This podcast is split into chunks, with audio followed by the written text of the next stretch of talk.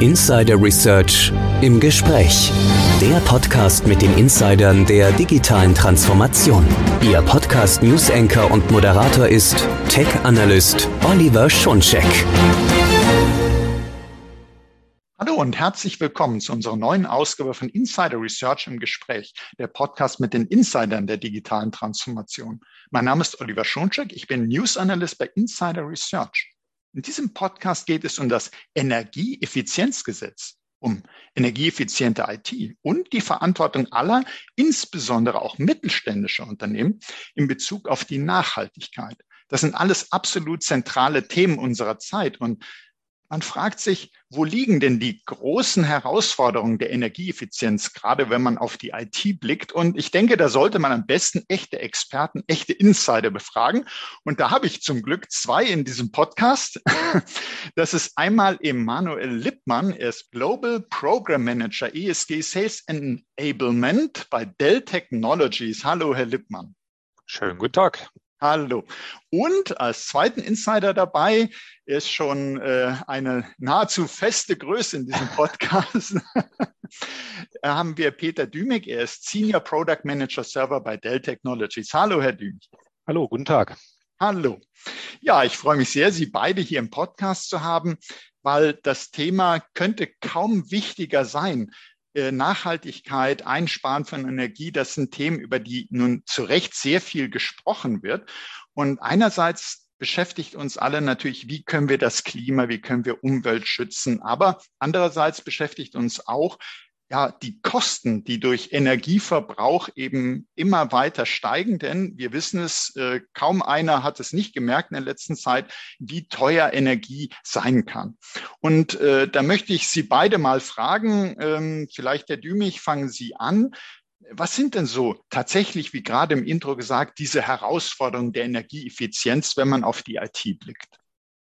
Ja, das ist natürlich auch ein riesengroßes Feld erstmal, um das vielleicht vorauszuschicken. Und man darf das genau genommen gar nicht alleine auf den Bereich, den ich vertrete, nämlich die Server limitieren. Aber klar, ähm, wie schon öfter sagte, man muss am Ende auch hier versuchen, die gesamte Kette oder die gesamte Umgebung im Auge zu behalten. Und es ist wirklich ähm, nicht ganz trivial, da eine, eine optimale Umgebung ähm, zu bauen. Also äh, vielleicht mal als ein Beispiel, warum ich das so ein bisschen zögerlich sage.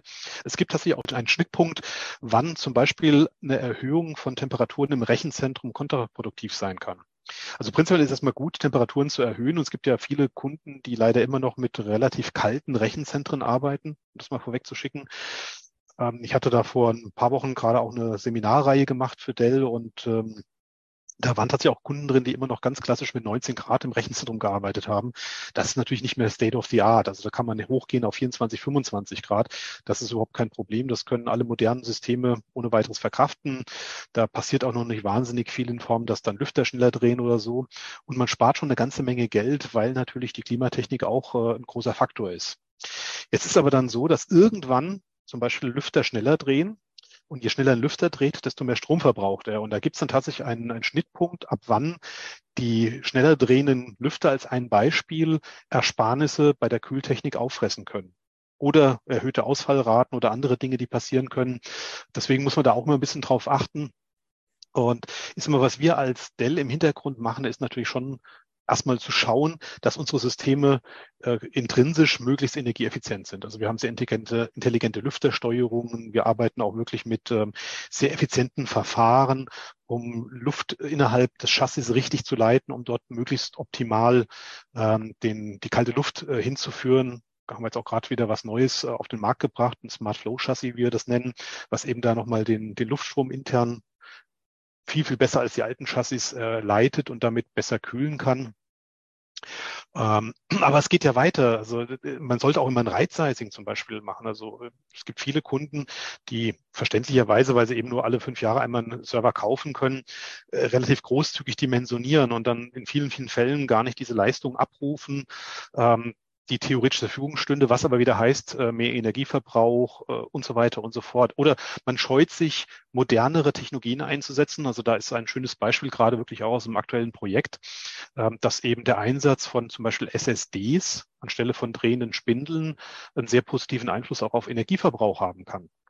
Und wenn man in der Maschine Strom spart, spart man natürlich dann auch wieder in dem restlichen Infrastrukturstrom, äh, sprich wieder bei der Kühlung, bei den Verlusten bei Wandlungen in, in uh, USV oder dann eben, wenn man das runterreguliert auf uh, die, die normale Spannung.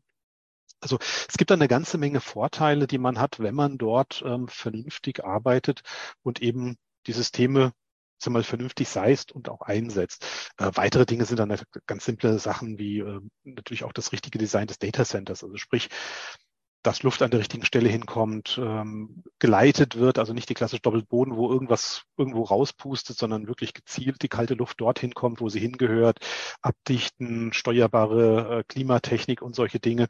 Also da gibt's äh, eigentlich, wenn man es genau sieht, äh, eine ganze Menge Stellschrauben, die man schon drehen kann, ohne dass man jetzt ähm, gleich komplett alles über den Haufen werfen müsste. Also gerade eben höher drehen von der Temperatur im Rechenzentrum. Ähm, das äh, ist eine sehr, sehr simple Sache und kann eben auch sehr schnell helfen. Also wir sehen, glaube ich, an der Stelle schon, was Sie uns alles an, an Möglichkeiten und äh, Abhängigkeiten, Zusammenhängen erklärt haben. Es ist komplex, äh, alleine wenn man die äh, IT betrachtet, bis hin, dass man überlegen muss, was ist der ideale Weg der Luft zur Kühlung äh, im Gehäuse. Also äh, ganz, ganz detailliert, aber es gibt auch Maßnahmen, sagen Sie, das ist eigentlich gar nicht so kompliziert. Man kann einfach überlegen, die äh, Temperatur im Data Center, das bewirkt schon eine ganze Menge. Aber man muss sich wirklich mit dem Thema beschäftigen. Was ist da alles möglich? Wie wirkt sich das aus? Und so wichtig die IT ist, die ist natürlich auch nicht alles. Äh, es gibt ja noch andere Gründe, außer dass man sagt, ich möchte Kosten im Bereich IT einsparen. Und äh, Herr Lippmann, Sie sind da ja äh, ganz zentral äh, in der Aufgabe auch äh, bei Dell. Und es gibt ja bei Dell Technologies zum Beispiel das Moonshot-Ziel Nachhaltigkeit fördern. Vielleicht können Sie uns noch mal etwas aus Ihrer Sicht erzählen zu dem Thema Herausforderungen der Energieeffizienz und Herausforderungen Nachhaltigkeit insgesamt. Ich weiß, Riesenthema, aber vielleicht können Sie uns einen kleinen Einblick geben. Ich, ich, ich versuche es mal einen kleinen Einblick zu geben. Äh, Sie stoppen mich dann nach einer Stunde, wenn ich. Okay, ja, ja, ja, ich, ich gucke auf die Uhr und in der Stunde sage ich Bescheid. Ja, also das Thema Energie, Energieeinsparung, Kosteneinsparung ist hier sehr hilfreich, sage ich mal, für die größere Diskussion. Aber das, das, eigentliche Thema ist ja, wir müssen mit den CO2-Werten runter. Ja, also ich habe gerade gestern erst äh, geguckt, wo denn gerade in Europa äh, Waldbrände sind, um zu gucken, ob mein Urlaub stattfindet oder nicht. Und das äh, habe ich vor zehn Jahren nicht machen müssen. Ja, also dass hier was äh, quasi am Brennen ist, ist uns hoffentlich allen bewusst. Deswegen müssen die CO2-Emissionen in dem Fall runter. Ja, und da ist ein Treiber, die Kosten helfen da, ja, weil das ist natürlich ein sehr harter Faktor. Der treibt die Kosten runter, treibt den CO2-Emissionen runter. Aber Firmen gucken in das Thema Nachhaltigkeit auch aus aus zahlreichen anderen Gründen. Ja, da gibt es die scharfen Schwerter wie die Regulierung, über die reden wir heute noch. Es äh, gibt Sachen wie, man möchte ein attraktiver Arbeitgeber sein, um die richtigen Talente anzulocken. Da, da wirklich tief mittlerweile reingeschaut wird, arbeite ich denn bei jemandem, der da mit Beispiel vorangeht. Oder aber äh, äh, das, was wo ich zu Dell-Zielen auch noch ein bisschen mehr sagen möchte. Die Firmen haben alle eigene Nachhaltigkeitsziele, gerade wenn wir im Bereich Klima gucken. Die ganzen Großen, die haben eigentlich irgendwo ein, ja, vielleicht nicht ein Net-Zero-Ziel, aber immerhin ein sehr definiertes Klimaziel, auf das sie hinarbeiten müssen. Und die IT spielt, je nach Branche, in der man da ist, einen signifikanten Anteil an den Emissionen einer, einer Firma. Ja. Ähm, je nachdem, welchen globalen Bericht man glauben mag, sind, so, äh, sind IT für zwei bis drei Prozent aller Emissionen global verantwortlich. Ja, das ist so von der Größenordnung her genauso viel wie die gesamte Luftfahrtbranche, nur um das mal einzuordnen.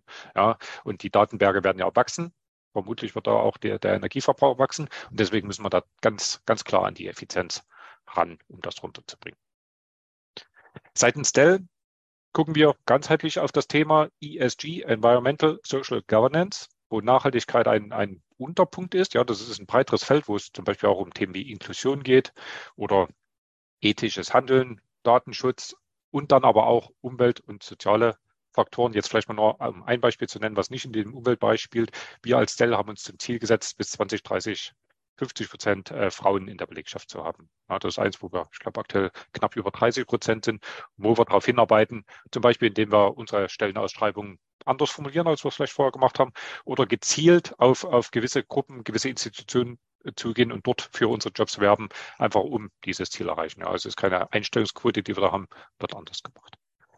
Wenn wir jetzt von dem breiteren ESG-Feld auf das Thema Nachhaltigkeit runtergucken, dann gucken wir im Speziellen auf drei Bereiche. Das ist Klima, Kreislaufwirtschaft und Lieferkette. Ja, im, beim letzteren Lieferkette geht es auch um Umweltfaktoren, aber auch um soziale Sachen. Ja, wie werden die Geräte gebaut?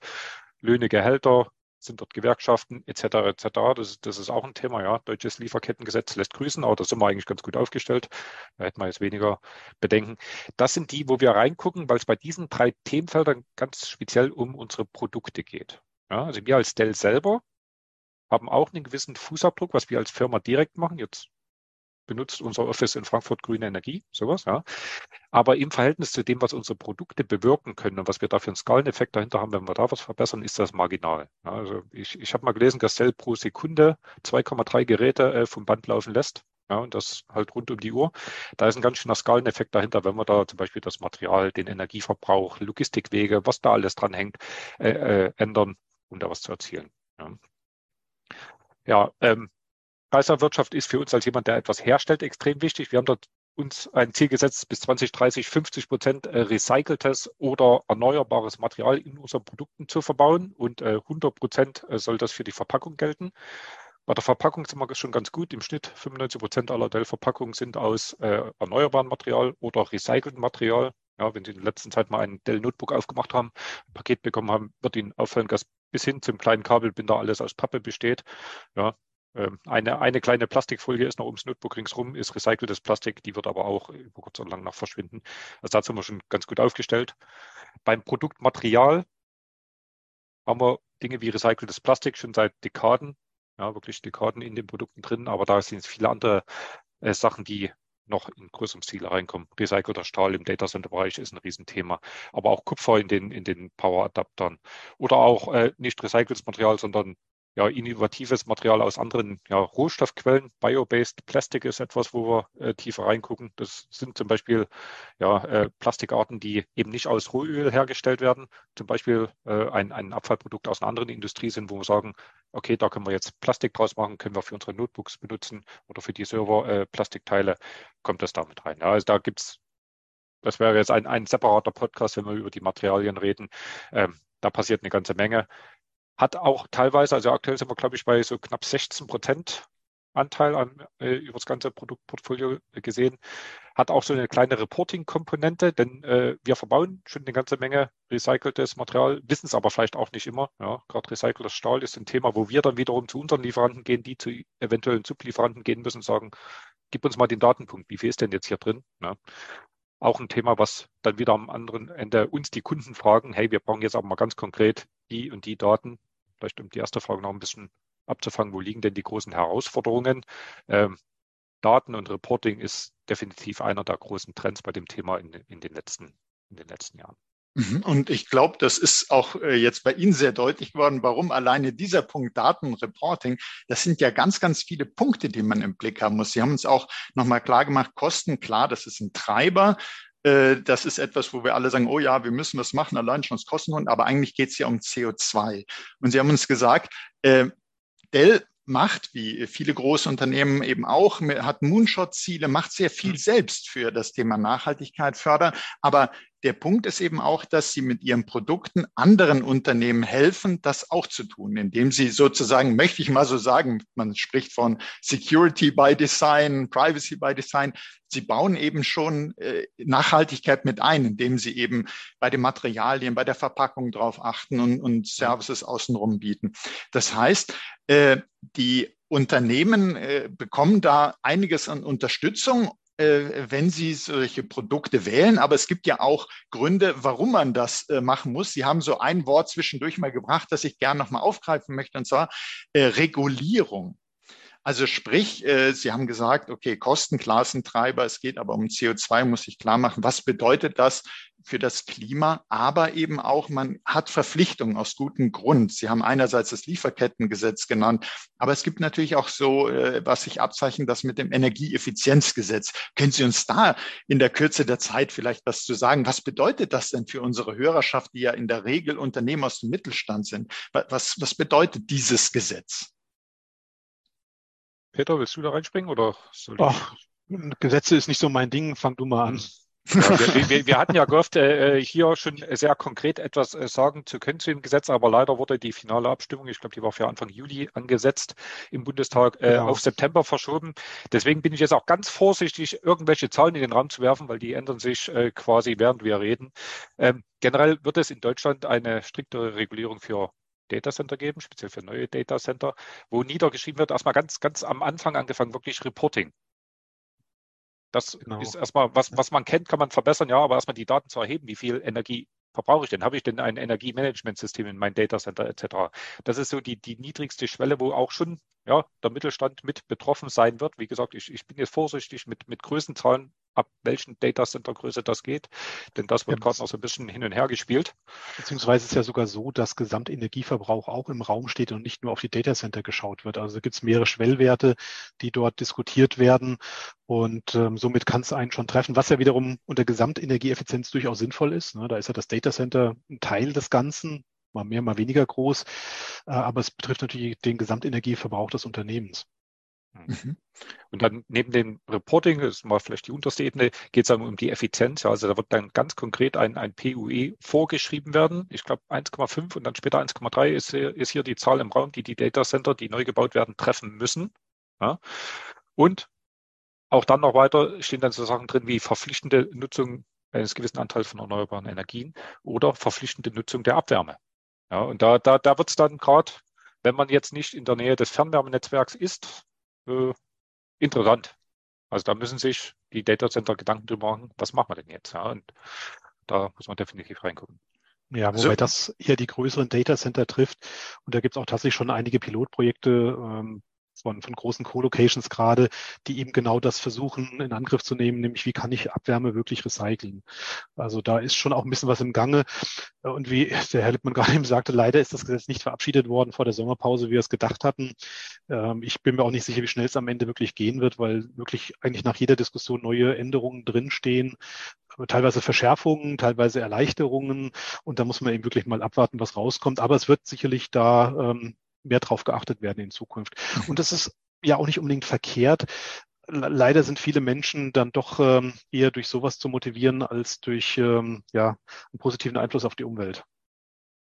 Aber wir, wir sehen ja sozusagen dieses, dieses große Ziel, mit dem wir uns hier befassen. Das ganz große hatten wir ja auch von Ihnen gehört, Herr Lippmann, äh, ESG, und davon den Teilen Nachhaltigkeit und da wiederum äh, Energieeffizienz. Das ist alles schon sehr, sehr komplex, aber es gibt viele gute Gründe. Und da haben Sie uns, äh, sich damit zu befassen, alleine schon, dass man sagt, ich suche nach neuen Talenten und die achten darauf. Ist der Arbeitgeber einer, der äh, auf äh, Nachhaltigkeit setzt, was steht denn in den Moonshot-Zielen dieses Unternehmens? Will ich denn da überhaupt arbeiten? Also bis dahin. Und die rechtlichen Gründe, wir wissen noch nicht ganz genau, was in dem Gesetz drinne stehen wird, aber wir wissen, dass das kommen wird. Es gibt also viele gute Gründe, sich damit zu beschäftigen. Aber wir wollen ja jetzt sozusagen unsere Hörerinnen und Hörer nicht damit allein lassen, dass wir sagen, ihr, du musst dich damit beschäftigen und es gibt gute Gründe dafür, sondern was kann ich denn tun? Und wenn wir mal schauen, vielleicht können Sie, Herr Dümich, uns da auch noch ein äh, bisschen was dazu erzählen. Wie kann ich denn, wenn wir jetzt äh, nochmal auf die IT fokussieren, die IT energieeffizienter machen? Ich weiß, da gibt es auch wieder ganz, ganz viele Möglichkeiten, aber vielleicht können Sie es auch mal festmachen an so einem Beispiel wie Open Managed Enterprise Power Manager. Also was, was hilft denn dieses Tool beispielhaft? Ja, das ist genau da kann ich sehr gut an das anschließen, was Emanuel eben gerade sagte, Hilfe zum Beispiel fürs Reporting um überhaupt mal festzustellen, was habe ich überhaupt. Also der, ähm, der Power Manager ist genau das, was der Name sagt. Das ist ein Plugin für unser System Management, was eben unseren Kunden erlaubt, ein Monitoring, aber auch Aktionen für das Strommanagement im Data Center bezogen auf Server wohlgemerkt oder Server basierte Produkte durchzuführen. Und das geht auch schon relativ weit. Also man kann da tatsächlich sogar runterbrechen, kann sagen, okay, ich kann sehen, welche virtuelle Maschine auf welcher Hardware läuft. Ich weiß dann aber auch, wie viel CO2 zum Beispiel von dieser Hardware und damit indirekt von der virtuellen Maschine erzeugt wird und kann das meiner Fachabteilung in Anführungszeichen in Rechnung stellen, wenn dort eben irgendwelche Nachweise geführt werden müssen. Ähm, man kann aber auch jetzt äh, zum Thema Optimieren nachschauen, okay, wie sind denn so die Stromverbräuche? Habe ich irgendwelche Hotspots? Habe ich vielleicht irgendwelche ähm, Racks, wo noch Platz wäre und ich ähm, noch weitere Maschinen einbauen könnte aus eben wie gesagt Stromsicht, also sprich, dass da noch genügend äh, Kühlung, genügend Stromzufuhr möglich wäre. Man kann da eine ganze Menge drin gestalten und das hilft dann eben genau, um das zu erreichen, was Emanuel sagte. Wir können damit erstmal eine Bestandsaufnahme machen und dann kann man natürlich auch im zweiten Schritt als Kunde sagen, okay, ich kann jetzt anfangen zu optimieren und kann mal schauen, okay, habe ich vielleicht Maschinen, die äh, zwar an sind, wo ich aber gar keine Last drauf habe, dann müsste man mal nachschauen, was da passiert oder warum da nichts passiert. Man kann dann vielleicht konsolidieren und kann zumindest mal sich einen sehr, sehr guten Überblick verschaffen und kann damit ähm, das Reporting, was übrigens auch äh, verpflichtend werden wird, dann eben äh, schon mal starten. Es gibt um das mal weiterzuführen, natürlich dann auch Möglichkeiten von uns oder von Partnern von uns, das Ganze dann auch wirklich auf die gesamte IT auszudehnen. Es gibt ja so Data Management Software Tools, die dann wirklich runtergehen bis zur Klimaanlage, bis wirklich alles, was im Data Center steht und somit einen kompletten Überblick gibt oder sogar die Gebäudetechnik mit inkludiert. Und ähm, der Lippmann sagt das ja schon bereits, das Thema Reporting ist ein sehr wichtiges. Da muss man auch ein bisschen genauer hingucken, weil leider Reporting nicht immer gleich Reporting ist. Also ähm, da kann man natürlich auch beliebig ja, gut oder schlecht liegen mit den äh, Informationen, die da rauskommen. Und gerade das Beispiel mit dem POE ist äh, so, so ein schönes. Man muss da eben auch eine saubere ähm, Kalkulation machen können, um dann eben auch den Nachweis zu führen, ja, ich habe den richtigen POE oder ich habe sogar optimierten POE. Also da äh, gehört eine Menge dazu. Ähm, also insofern OpenManage Power äh, Manager ist wirklich das Tool für uns, um unsere Server zu überwachen von der Stromseite her und sicherzustellen, dass die eben ähm, effizient laufen und ein Reporting zu starten. Hm. Wenn, wenn, wenn ich da mal auf der äh, einspringen kann, also die Stromseite der Server ist ja ein Das Teil, eine, ja. ja. der Ja. ein Teil jetzt wieder auf das CO2. Das andere ist ja das ganze andere, was mit dem Produkt zu tun hat. Ja, und das Thema Product Carbon Footprints, also CO2-Fußabdrücke über den gesamten Lebenszyklus ist, zumindest in den Gesprächen, die ich mit Kunden global führe, also nicht nur in Deutschland, sondern weltweit, das Nummer eins Thema mit Abstand. Also in jedem meiner Gespräche ist es dabei.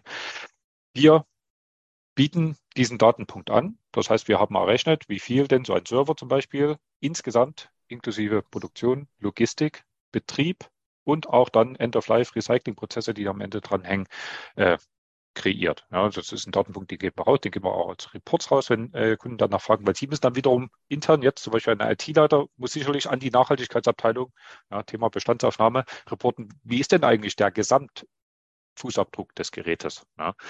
Und ähm, da muss man ein bisschen unterscheiden. Erstmal nach, nach Geräteklasse, also Client-Systeme, da ist der, der Großteil des äh, Product Carbon Footprints fällt da in der Produktion an. Das ist mehr so eine Baustelle für uns und unsere Lieferkette, das zu, zu verbessern. Im Enterprise-Bereich ist es dann ganz klar der Energieverbrauch. Da ist der Löwenanteil, die laufen meist 24-7, die laufen meist auf Last. Ja, die sind, wie wir schon gehört haben, manchmal vielleicht auch nicht ganz optimal dimensioniert etc. Da ist dann die Diskussion, wie können wir den, den Energieverbrauch äh, runtergehen, um dann eben ja, in Summe den CO2-Fußabdruck des gesamten Gerätes runterzubringen. Was man aber wissen muss, da ich jetzt manche Kunden sehe, die schon ein Stück zu weit gehen, ja, die haben die gute Intention, ich nehme jetzt mal den Product Carbon Footprint von Hersteller A und lege den neben den von Hersteller B. Und da würde ich äh, noch von abraten. Denn die Kalkulationsmethoden dahinter sind einfach noch nicht standardisiert genug, um wirklich zu, äh, einen direkten Vergleich zwischen Herstellern zu erlauben. Ja, also jetzt Dell-Geräte könnte man untereinander vergleichen, da wir das immer genau gleich berechnen mit denselben Inputfaktoren. Aber wir wissen halt nicht, wie es die anderen machen. Ja, jetzt könnte sein, ein Server hat zwei Festplatten oder hat zehn Festplatten. Jetzt könnte sein, um den Emissionsfaktor, der dahinter liegt, äh, da, wir nehmen den europäischen Strommix als Emissionsfaktor. Aber wenn jetzt jemand das, keine Ahnung, mit dem chinesischen oder den amerikanischen Strommix kalkuliert hat, dann kommt da was anderes raus, weil da eben verschiedene äh, Großanteile grüne Energie im Netz sind.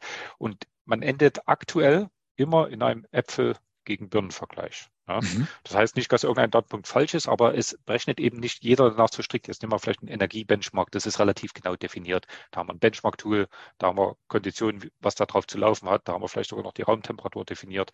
Was auch immer da ist, exakt definiert, kann man A gegen B legen. Bei Product Carbon Footprint aktuell geht das noch nicht. Ja.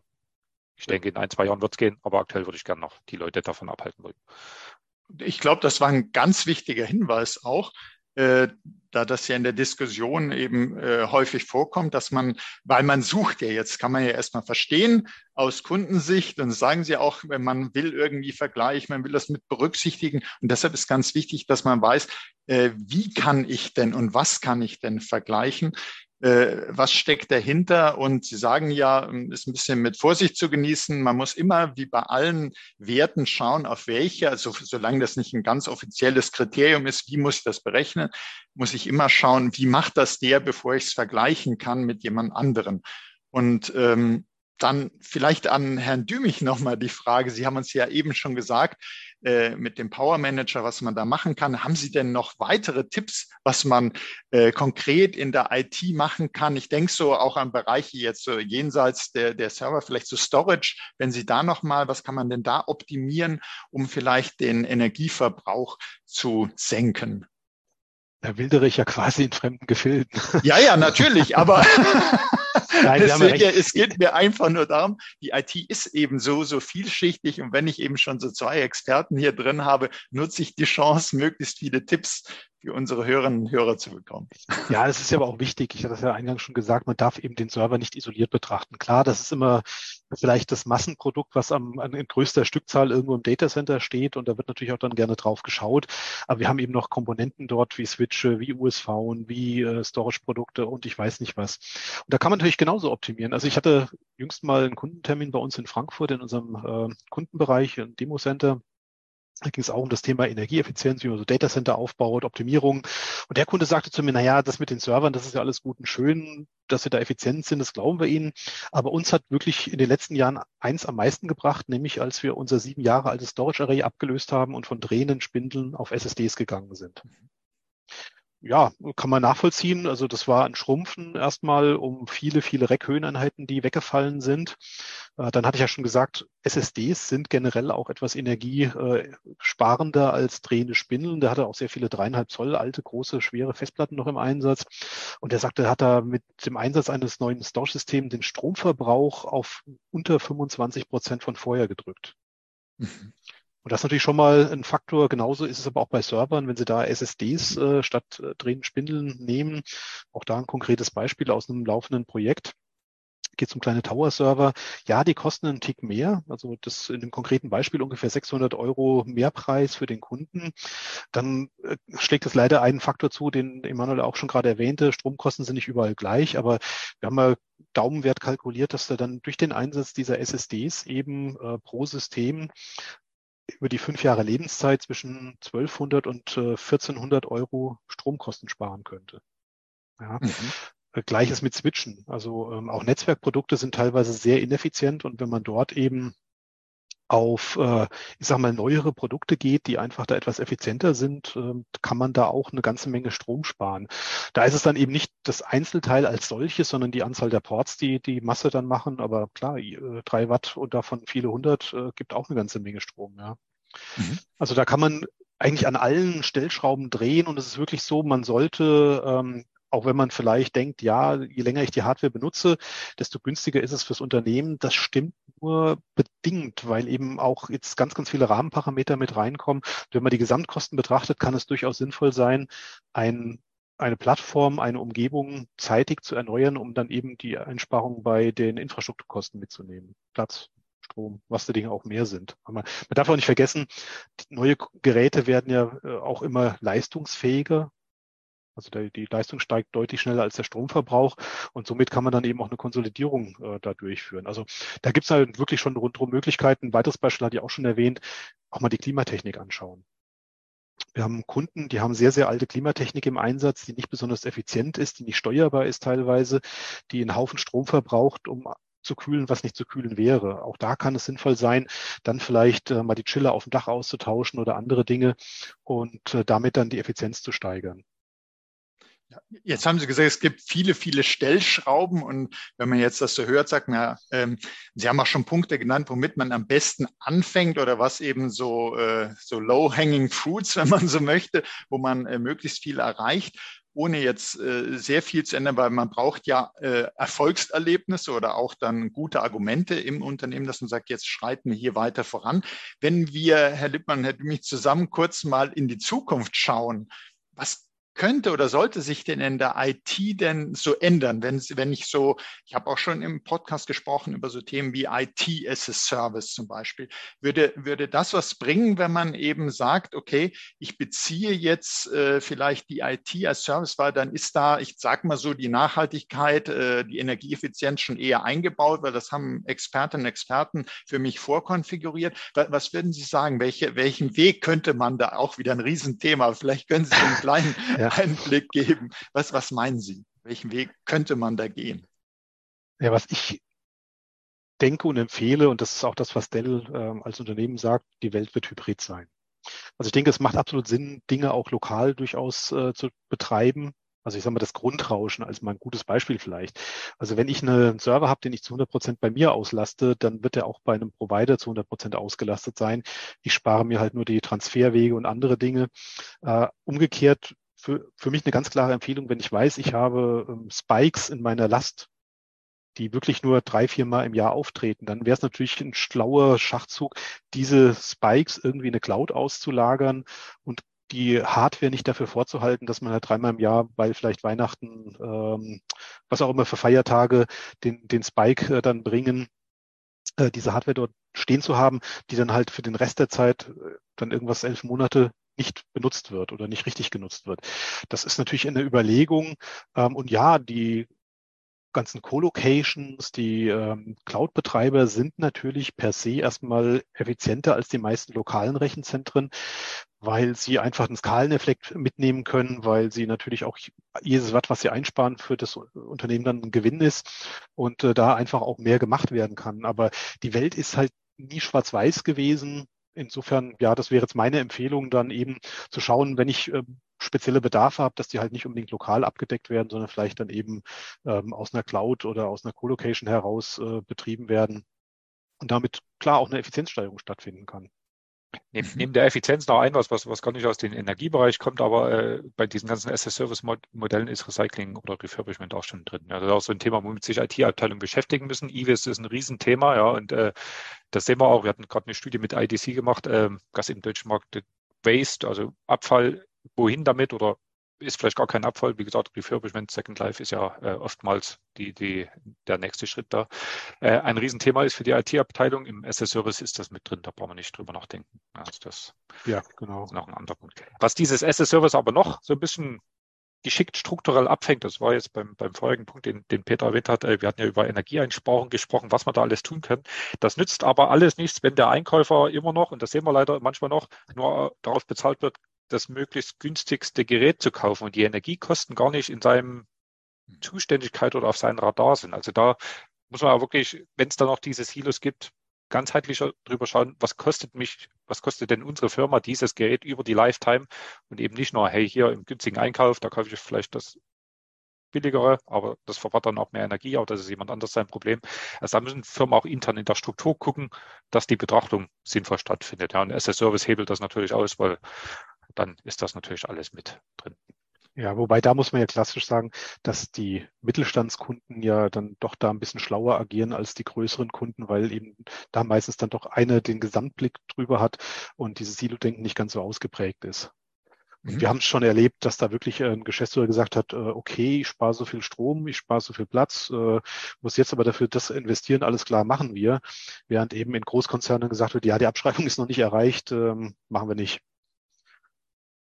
Ja, also man sieht auf jeden Fall, man muss äh, die, die Sicht haben sozusagen auf die Gesamtkosten, was damit verbunden ist.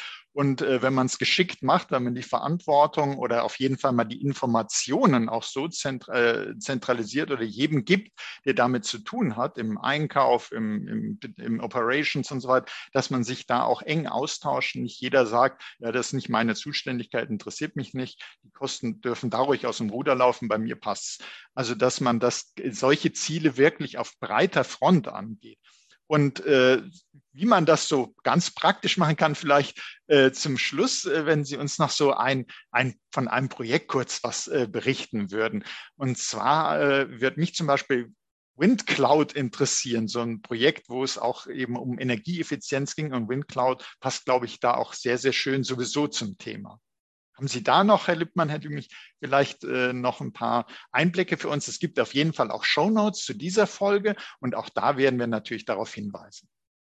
Ja, die, die Windcloud ist wirklich ein wunderbares Beispiel. Das ist ein Startup aus den hohen Norden. Die sitzen an der dänischen Grenze. Die sind glücklicherweise äh, äh, einer unserer Kunden und mittlerweile auch Partner.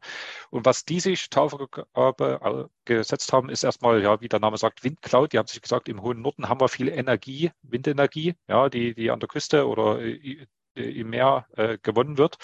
Ähm, die wollen wir gleich hier nutzen, statt die zu den Datacentern, die halt oft in der Frankfurter Ecke oder mehr im Süden sind, äh, zu leiten. Ja, also die wollten als erstes erstmal dieses Thema angehen, um CO2-neutral Hosting und Housing-Lösungen anzubieten.